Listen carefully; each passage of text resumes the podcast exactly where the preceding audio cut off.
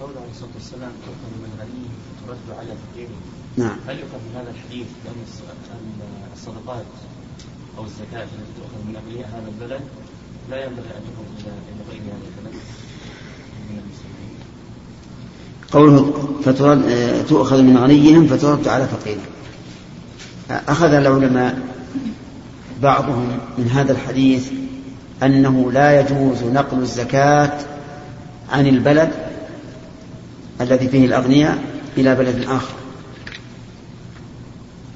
لأن قول غني كما هو خاص بأغنياء أهل اليمن فقيرهم هو أيضا خاص بفقراء أهل اليمن.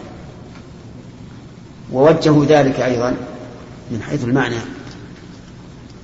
أنه إذا إذا نقلت الزكاة من بلد الغني إلى إلى بلد آخر صار في هذا إيغار لصدور الفقراء الذين في البلد وكرهوا الأغنياء. وربما صار ذلك فتحا للعدوان على الأغنياء وأخذ أموالهم. فيكون في هذا فتنة. وهذا هو المشهور من مذهب الإمام أحمد رحمه الله أنه يحرم نقل الزكاة إلى خارج البلد لكنهم قيدوها بمسافة القصر. إلا إذا لم يكن في البلد مستحق فتصرف في بلد آخر. سليم؟ إيش؟ نعم. نعم. نعم.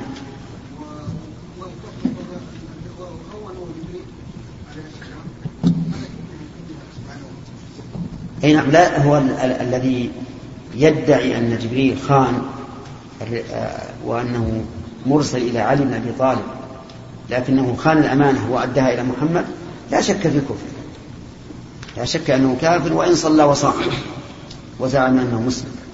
وكذلك الذي يسب الصحابة رضي الله عنهم على سبيل العموم فإنه لا شك في كفره لأن هذا يقتضي أنه إذا كان الصحابة كفارا كان القرآن مشكوكا فيه لأن القرآن جاءنا من قبلهم وكانت السنة أيضا مشكوكا فيها لأنها جاءت من قبلهم نعم. ثلاثة. حد نعم. أربعة الآن؟ نعم. كيف؟ يعني نجعل هذا خاص بالتوحيد؟ طيب إذا إذا إذا اتفقتم عليه فلا بأس. تطول يا شيخ. ها؟ تطول. عجيب. طيب خير يا شيخ. يلا. سمع. اقرأ. حدثنا محمد بن بشار قال حدثنا غندر قال حدثنا شعبة عن أبي حسين والأشعث بن سليم أنهما سمع الأسود بن هلال عن معاذ بن جبل قال قال النبي صلى الله عليه وسلم يا معاذ أتدري ما حق الله على العباد؟ قال الله ورسوله أعلم. قال أن يعبدوه ولا يشركوا به شيئا. أتدري ما حقهم عليه؟ قال الله ورسوله أعلم. قال قال ألا يعذبهم. نعم. آه، هنا الحديث مختصر. البخاري رحمه الله اختصر سياقه. لأن المقصود هو الشاهد من الحديث وهو قوله لما سأله ما حق الله على العباد؟ قال الله ورسوله أعلم قال أن يعبدوه ولا يشركوا به شيئا. فذكر النبي صلى الله عليه وآله وسلم شيئين العبادة وعدم الشرك. فلا بد من عبادة لا بد من عمل. وكلمة يعبدوه يعني عبادة تامة.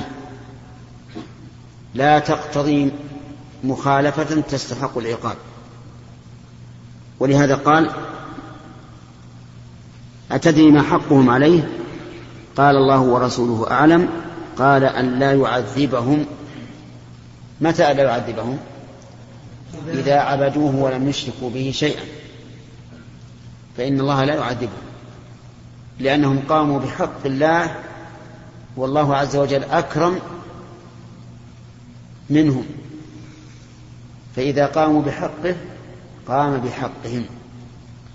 فإذا قال قائل كيف يكون للعباد حق على الله؟ وهم مربوبون. فالجواب أن الله هو الذي أوجب الحق على نفسه. والممنوع أن نوجب نحن حقا على الله. أما إذا أوجب الله على نفسه حقا لنا فهذا من فضله وكرمه. ولهذا قال ابن القيم رحمه الله ما للعباد عليه حق واجب هو أوجب الأجر العظيم الشان. كلا ولا عمل لديه ضائع إن كان بالإخلاص والإحسان. إن عذبوا فبعدله أو نعموا فبفضله والفضل للمنان. فبين رحمه الله أنه ليس ليس لنا على على ربنا حق نوجبه نحن بأنفسنا بل هو الذي أوجب الحق على نفسه وله أن يفعل ما شاء. قال الله تعالى كتب ربكم على نفسه الرحمة كتب على نفسه أوجب على نفسه الرحمة أنه من عمل منكم سوءا بجهالة ثم تاب من بعده وأصلح فأنه غفور رحيم نعم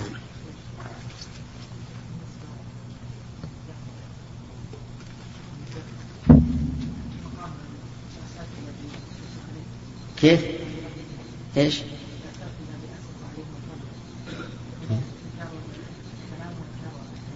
نعم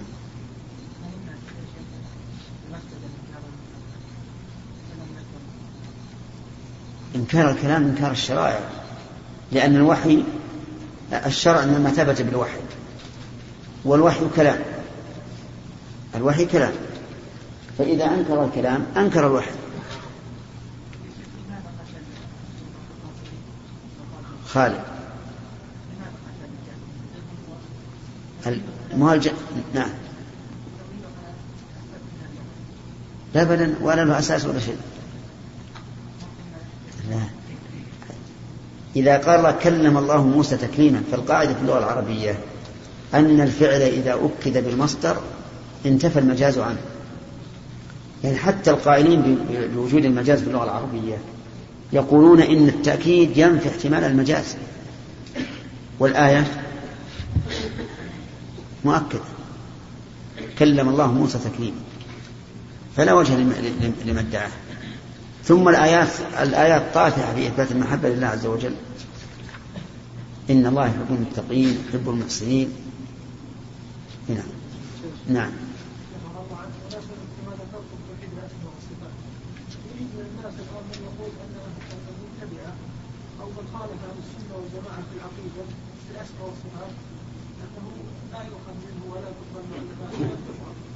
إيه.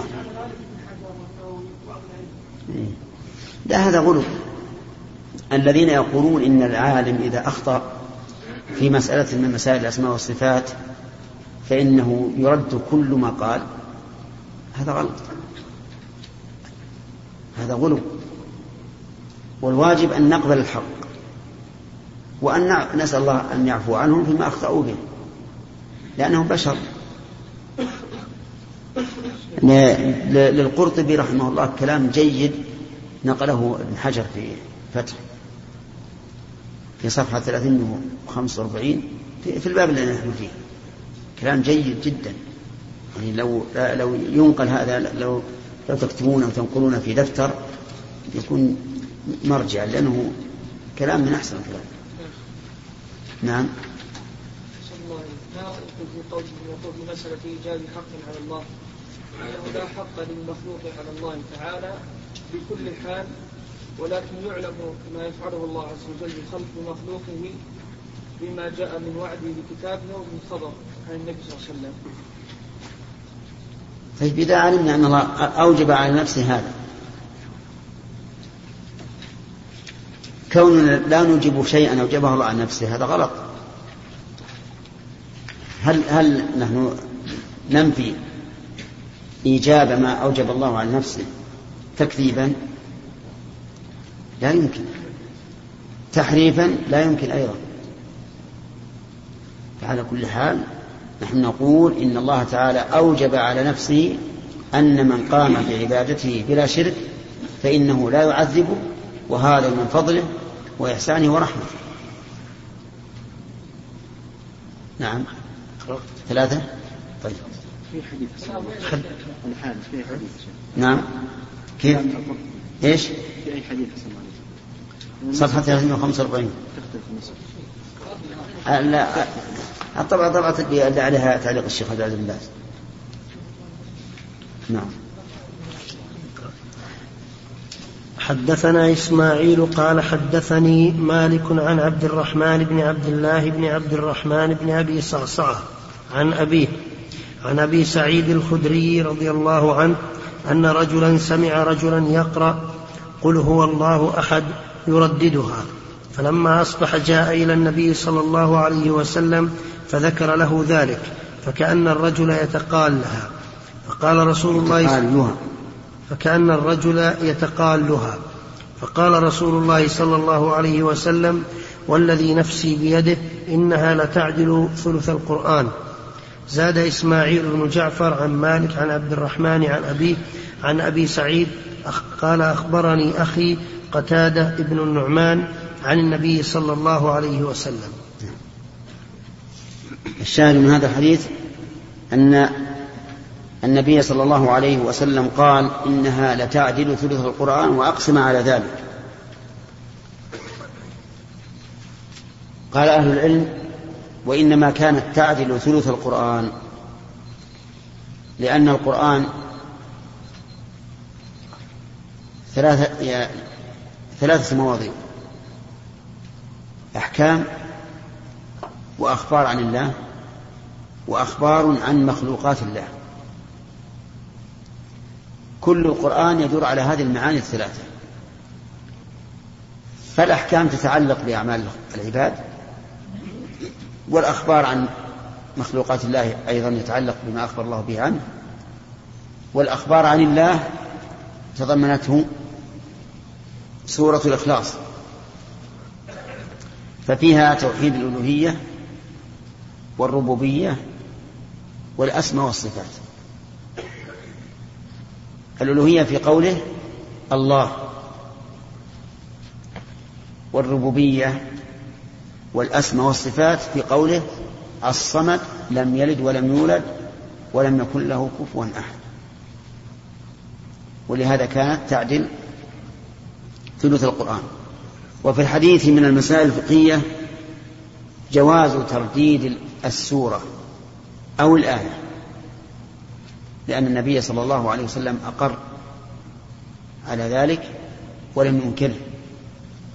فإذا كرر الإنسان الآية أو السورة فإنه لا بأس. وكثيرا ما تعجب الإنسان آية من كتاب الله إما لمعناها أو للفظها أو ما أشبه ذلك فيرددها. فنقول هذا لا بأس به حتى لو كرر. لكن تكريرها بعدد معين يعتاده الإنسان هذا يحتاج إلى توقيف. فمثلا لو أراد الإنسان يقرأ قل هو الله أحد مئة مرة وجعل نفسه ورد جعل لنفسه وردا يقرأها كل يوم مئة مرة ماذا نقول؟ إيش؟ بدعة. لكن لو كان يقرأها بدون عدد معين كلما فرغ قرأ. قلنا هذا ليس ببدعة وليس بحرام ولا بمكروه. والله أعلم. سبق لنا في الدرس الماضي أن أقسام التوحيد ثلاثة. ما هي؟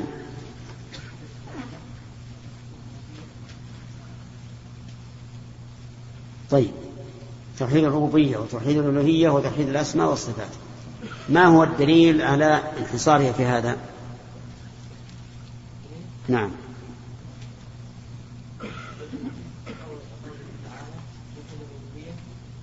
لا على انحصارها في هذه الأقسام الثلاثة. نعم. تتبعوا واستقروا الأدلة. نعم تمام. ما هو الذي اتفق المشركون والمسلمون عليه من هذه الأقسام؟ توحيد الربوبية. ما هو الدليل على إقرار المشركين بتوحيد الربوبية؟ نعم. هي أنت؟ ها؟ ما حضرت؟ آدم؟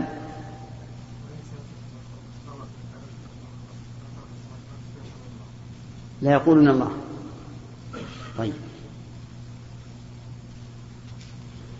ما هو الذي اختلف به المشركون والمسلمون من هذه الأقسام؟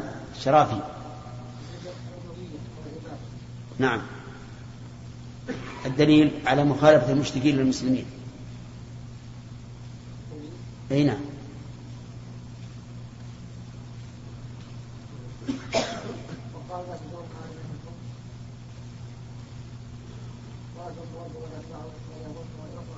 وغير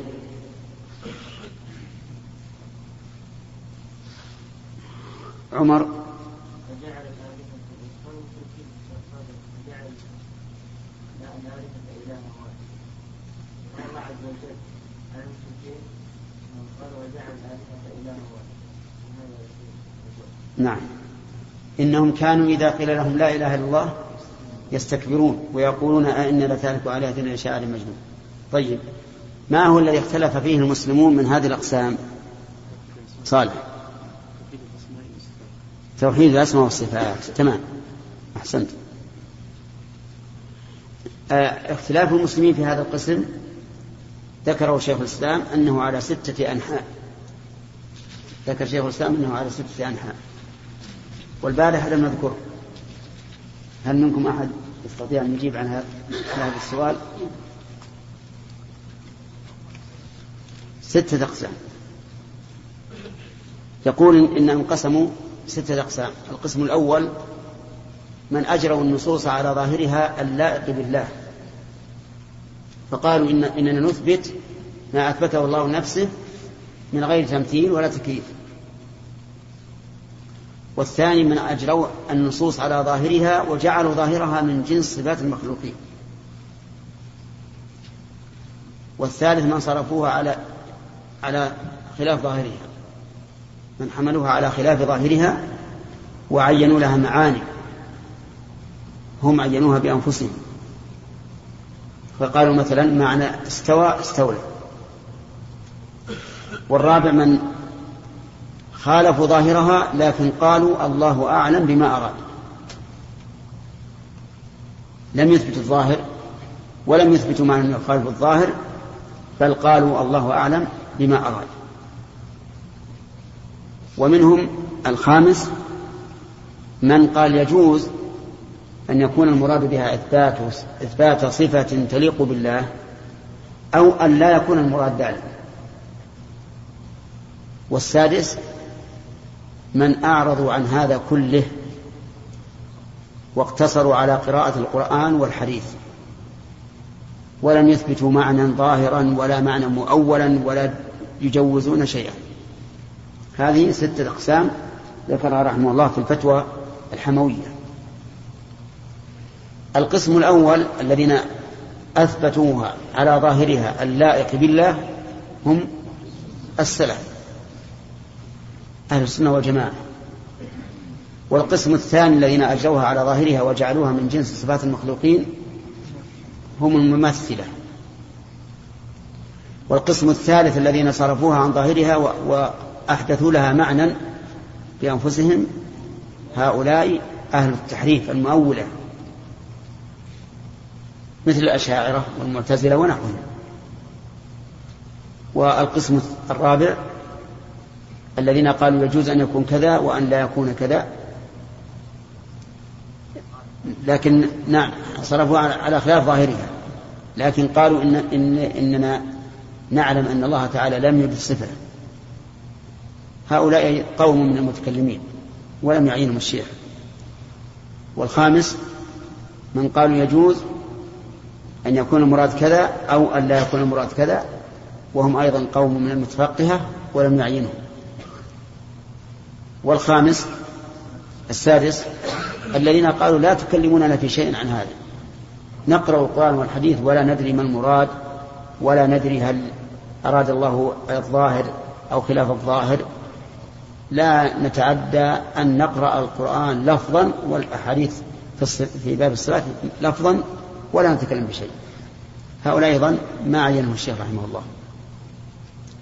لكن الواقع أنهم أن أن الأصول في هذه ثلاثة الممثلة والمعطلة والسلف. هذه هي الأقوال المشهورة في في باب الأسماء والصفات وهي الأصول. طيب أوردنا إشكالا على توحيد الربوبية يا خالد. على انفراد الله بالخلق.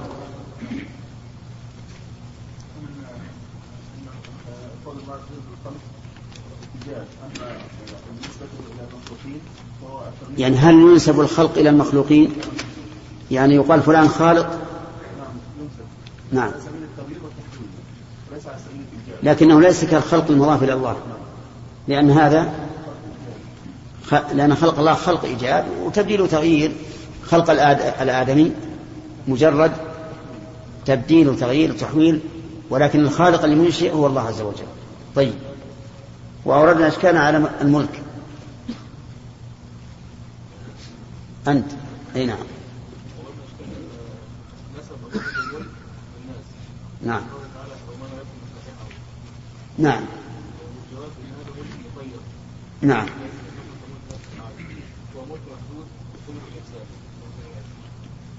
أنه ملك محدود ومقيد بحسب ما تقتضيه الشريعة. تمام. طيب. وأوردنا كذلك على التدبير. نعم. بعكس المخلوق فإن تدبيره أيضا مقيد بحسب ما تقتضيه الشريعة. آه ذكرنا حديث ابن عباس في بعث معاذ إلى اليمن. علي اللفظ الذي ساقه البخاري في هذا الباب ما هو؟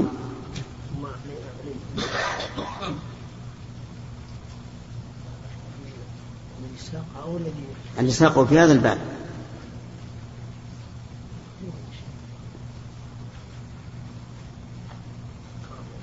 لا اقرأه من دماغك.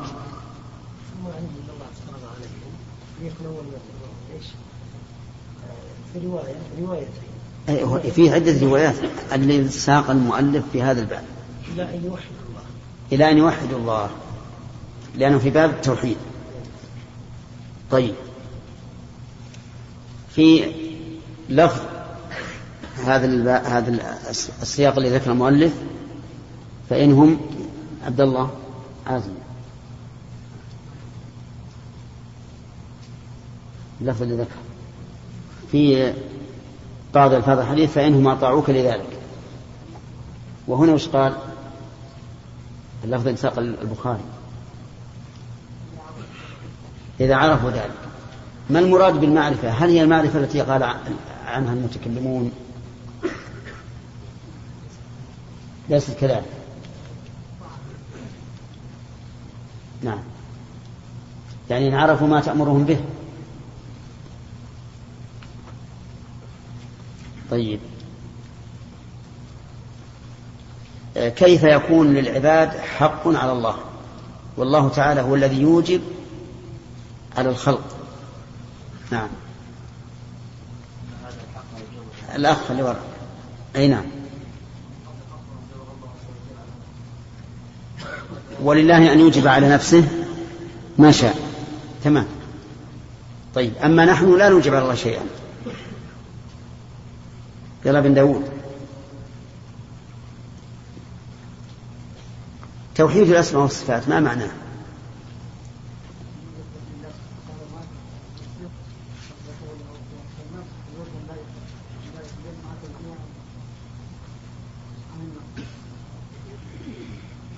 لكن كيف يكون توحيد؟ لا بد فيه من إثبات النفي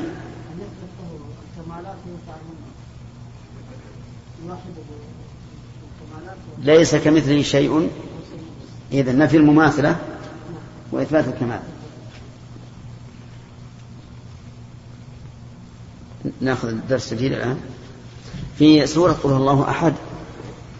قال إنها تعدل ثلث القرآن. بندر. كيف كان ذلك؟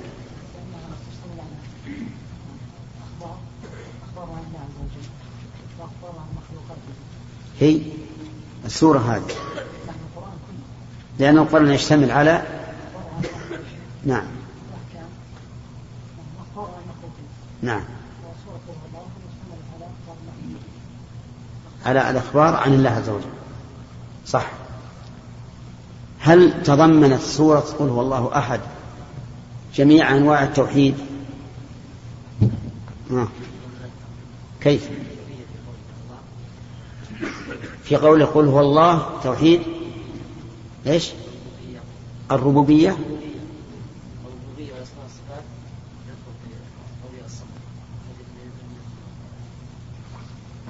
طيب.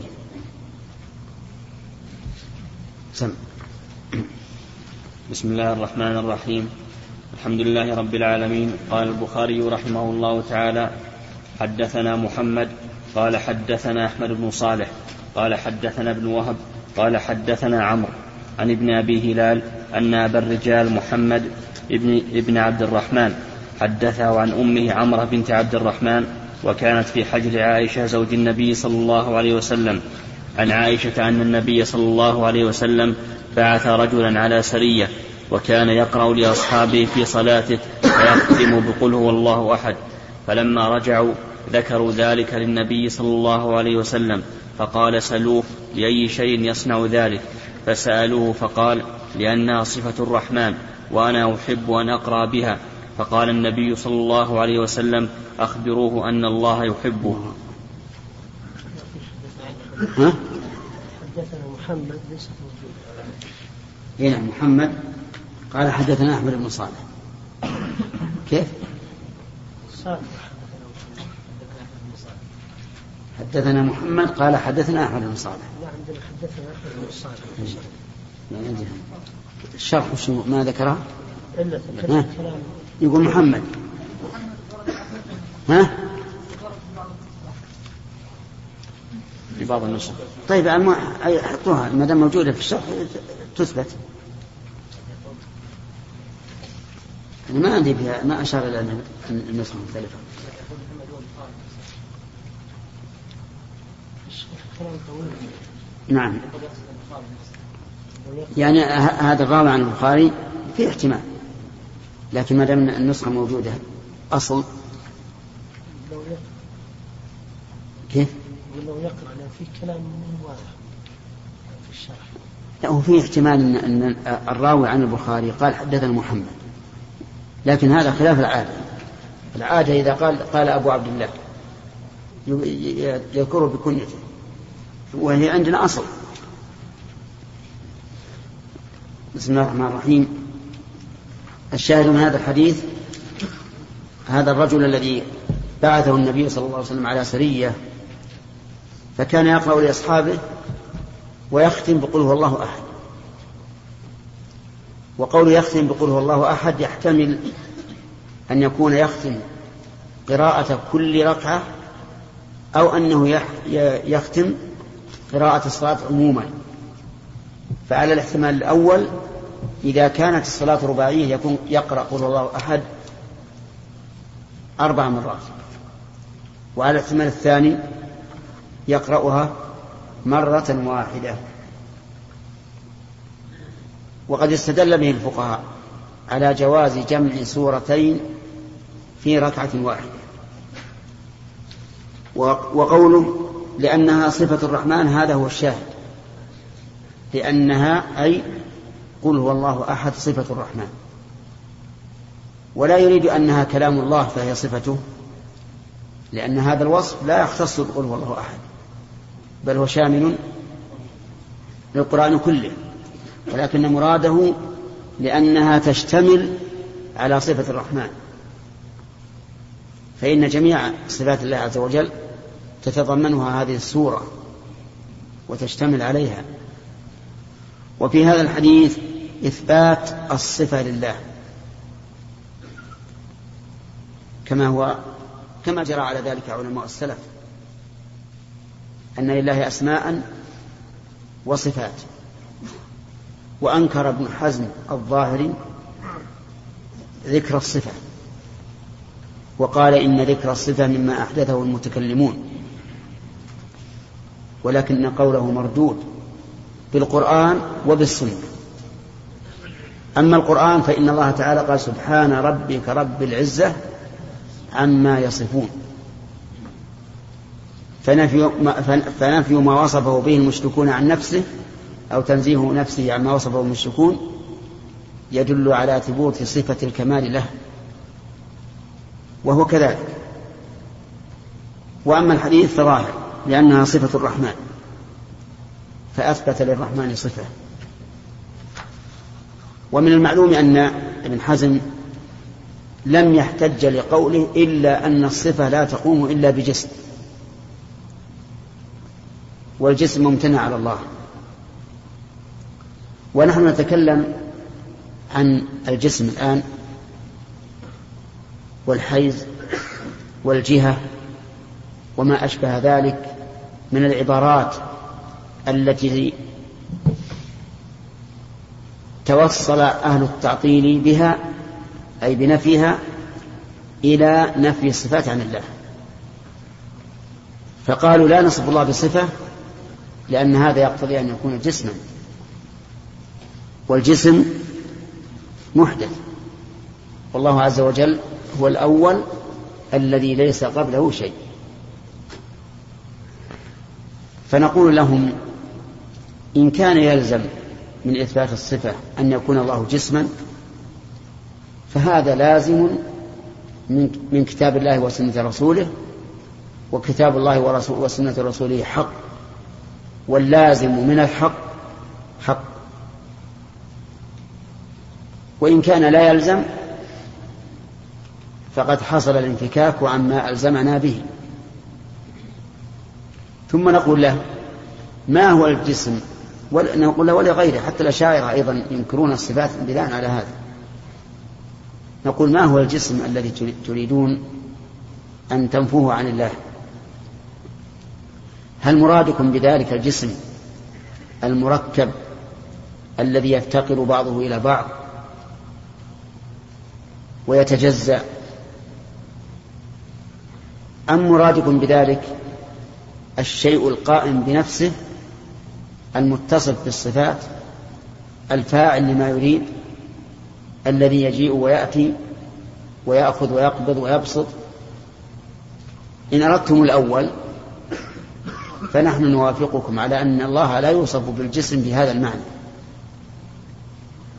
وإن أردتم الثاني فنحن نصف الله به وسموه ما شئتم سموه جسما أو غير جسم. نحن نصف الله بأنه عز وجل قائم بنفسه متصف بالصفات اللائقة به يجيء وينزل ويستوي ويأخذ ويقبض ويبسط ويتكلم. نقول بذلك. ولا يمكن أن ننكر هذا لأن إنكار هذا هو, التعطيل المحض ثم نقول لهم أنتم تقولون إنه لا تصف بالصفات إلا الجسم وهذا خطأ مخالف للواقع. فإنه يوصف بالصفات ما ليس بجسم فاللغة العربية مملوءة من وصف الأزمان بالصفات. فيقال مثلا هذا ليل طويل. وهذا نهار قصير. وهل الليل والنهار أجسام؟ عجيب. لا. ويقال حر شديد وبرد شديد. والحر والبرد ليس بجسم. فدعواكم أن الصفات لا تقوم إلا بجسم دعوة باطلة تكذبها اللغة ويكذبها الحس. وبها وبناء على ذلك يتبين أن نفي الجسمية عن الله عز وجل خطأ وأن إثباتها كذلك خطأ. هذا من حيث اللفظ. أما من حيث المعنى فإن أريد بها معنى لا يليق بالله وجب نفيها. وإن أريد بها معنى يليق بالله فهي حق. لكن لا تطلق لفظا على الله لا تطلق إثباتا ولا ولا نفيا لأنه لم يرد إثباتها ولا نفيها. والعجب أن هؤلاء القوم الذين اعتمدوا في نفي الصفات عن الله على نفي الجسمية قالوا إن الله لا يحزن لأنه لو حزن لكان جسما. إذ أن الحزن صفة. والصفة لا تقوم إلا بجسم. فانظر كيف أدى بهم هذا الخطأ إلى هذا الخطأ الفادح. أيما أعظم أن نصف الله بالحزن والعجز والتعب وما أشبه ذلك أو أن نصفه بأنه جسم. الأول فذهبوا ينفون الأوضح في الفساد بناء على ما هو أخفى. فعكسوا القضية لأن القضية أن يستدل بالأوضح على الأخفى. أما هؤلاء استدلوا بإيش؟ بما هو أخفى على ما هو أوضح. فنقول لهم هذا الكلام من أبطل ما يكون. أولا أنتم إذا قلتم إننا لو أثبتنا الحزن لله لازم أن يكون جسما. لمن أثبت الحزن أن يقول أنا أثبت الحزن ولا أقول إنه جسم كما قال السلف نحن نثبت القدرة ولا نقول إنه جسم. يمكن نقول هكذا. ثم نقول كلامكم هذا يؤدي إلى أن يكون الرد على السلف والرد على المعطلة بطريق واحد وهو إثبات الجسمية إن ثبت الحزن أو إثبات الجسمية إن ثبت ثبت القدرة مثلا. عرفتم؟ على كل حال هذا وجهة نظر ابن حزم في إنكار الصفة وقال إن الله ليس له صفة ولا يجوز أن يثبت له صفة لأن ذلك يستلزم أن يكون جسما إذ أن الصفات أعراض والأعراض لا تقوم إلا بأجسام. ولا يخفى علينا أن هذا استعمال للقياس وهو ينكر القياس في الأحكام العملية ويأتي به في الأحكام العقدية. سبحان الله. طيب إذا يستفاد من هذا الحديث إثبات الصفة لله عز وجل. ومن فوائدها ومن ومما يتعلق بهذا الحديث في مسألة التوحيد والعقيدة إثبات المحبة لله. لقوله أخبروه أن الله يحبه. وهذه المحبة محبة حقيقة محبة حقيقة. يجب أن نؤمن بأن الله يحب أن نؤمن بأن الله يحب. لأن القرآن مملوء بذلك. إن الله يحب المتقين إن الله يحب المحسنين إن الله يحب الذين يقاتلون في سبيله صفا. والله يحب التوابين ويحب المتطهرين. فسوف يأتي الله بقوم يحبهم ويحبونه. القرآن مملوء بهذا. و و وذكر محبة الله لمن علقت محبة الله به. أكثر من ذكر محبتنا لله. في القرآن ذكر إضافة المحبة لله عز وجل أكثر من إضافتها للمخلوق. ومع ذلك أنكرها أهل التعطيل من الأشاعرة وغيرهم. قالوا إن الله ما يحب. لا ولا يجوز أن نثبت أن الله يحب. لماذا؟ قال لأن المحبة لا تكون إلا بين شيئين متجانسين. والخالق لا يماثل المخلوق. فالجواب على هذا سهل. وهو أن قولهم إن المحبة لا تكون إلا بين شيئين متجانسين غلط خطأ وليس بصواب. المحبة تكون بين شيئين متجانسين كمحبة الرجل لامرأته مثلا. هذا واضح. كما قال تعالى وجعل بينكم مودة ورحمة. وتكون أيضا بين الجماد والإنسان. أليس كذلك؟ في الحديث الصحيح أحد. نعم جبل يحبنا ونحبه. وأنت بنفسك تحب بعض مالك أكثر من بعض. يكون مثلا عندك قلم ريشته سهلة ولينة ولا تشقق الورق. وقلم آخر ريشته صعبة؟ شقق الورق. مرة تكون الكتابة غليظة مرة تكون دقيقة. أيهما أحب إليك؟ نعم. الأول تحبه جمال. ساعة كل يوم تخبط عليك. وتؤذيك. وتغرك في الوقت. مرة تقدم ومرة تأخر. وساعة أخرى مضبوطة ولم ترى منها شيئا. أيهما أحب إليك؟ الثاني حتى البهائم. نرى أيها الإخوة في ختام هذه المادة نسأل الله أن نلقاكم في لقاءات متجددة. مع تحيات مؤسسة الاستقامة الإسلامية للإنتاج والتوزيع في عنيزة.